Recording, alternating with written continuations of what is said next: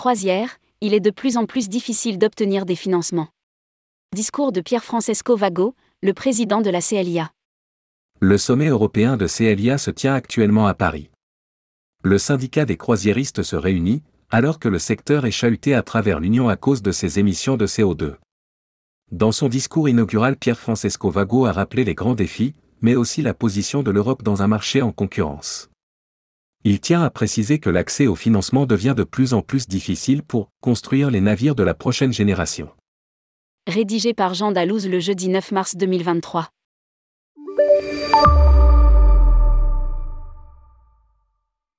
La croisière est à la croisée des chemins. Le secteur connaît de nombreuses critiques et a subi même des attaques en justice de la part de citoyens excédés par la pollution de ces géants des mers.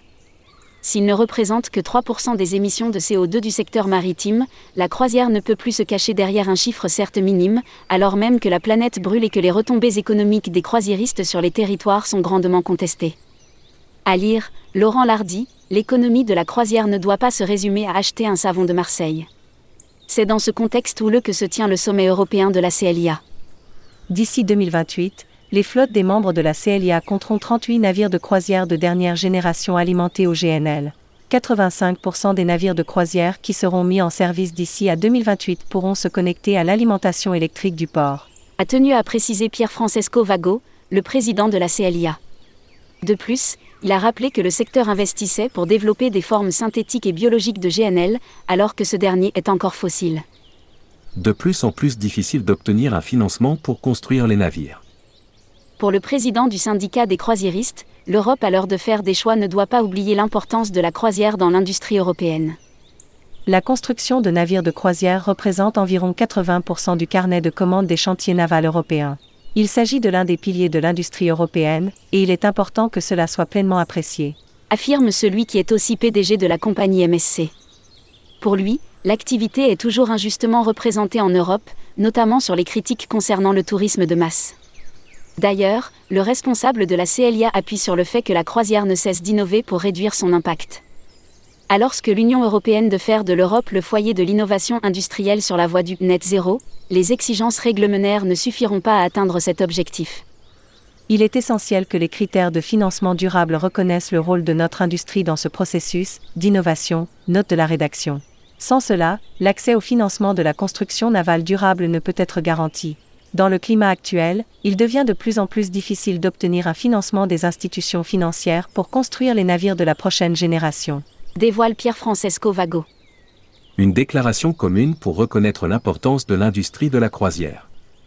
Les banques se tourneraient donc vers des investissements et industriels moins polluants. Une affirmation qui serait plutôt une bonne nouvelle, alors que les institutions bancaires françaises ont été massivement épinglées sur leur capacité à polluer en finançant l'économie des énergies fossiles. Pour le président de la CLIA, l'Europe est en passe de perdre sa position stratégique de leader mondial de la construction navale, en n'aidant pas assez les acteurs.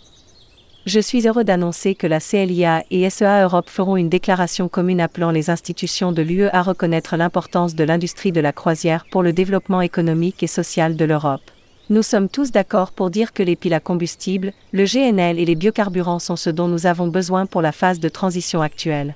Poursuit le PDG de MSC Croisière une déclaration qui se fait dans un contexte mondial, alors que les États-Unis mobiliseront 370 milliards de dollars pour accélérer les investissements privés dans les énergies propres, le Japon et d'autres économies suivent des voies similaires.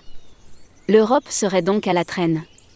Nous devons garantir un approvisionnement en carburant renouvelable à l'échelle requise, non seulement pour les navires de croisière, mais aussi pour l'ensemble du secteur maritime. Nous voulons que des objectifs spécifiques de production de carburant marin renouvelable soient adoptés aux niveaux européens et national et que les plans nationaux en matière d'énergie renouvelable intègrent pleinement les besoins en infrastructure et en déploiement de carburants renouvelables dans les ports de l'UE. A conlu Pierre Francesco Vago, le président de la CLIA. Il est bien des défis à relever pour la croisière, surtout à l'heure où la France et l'Europe entrent dans l'ère de la sobriété.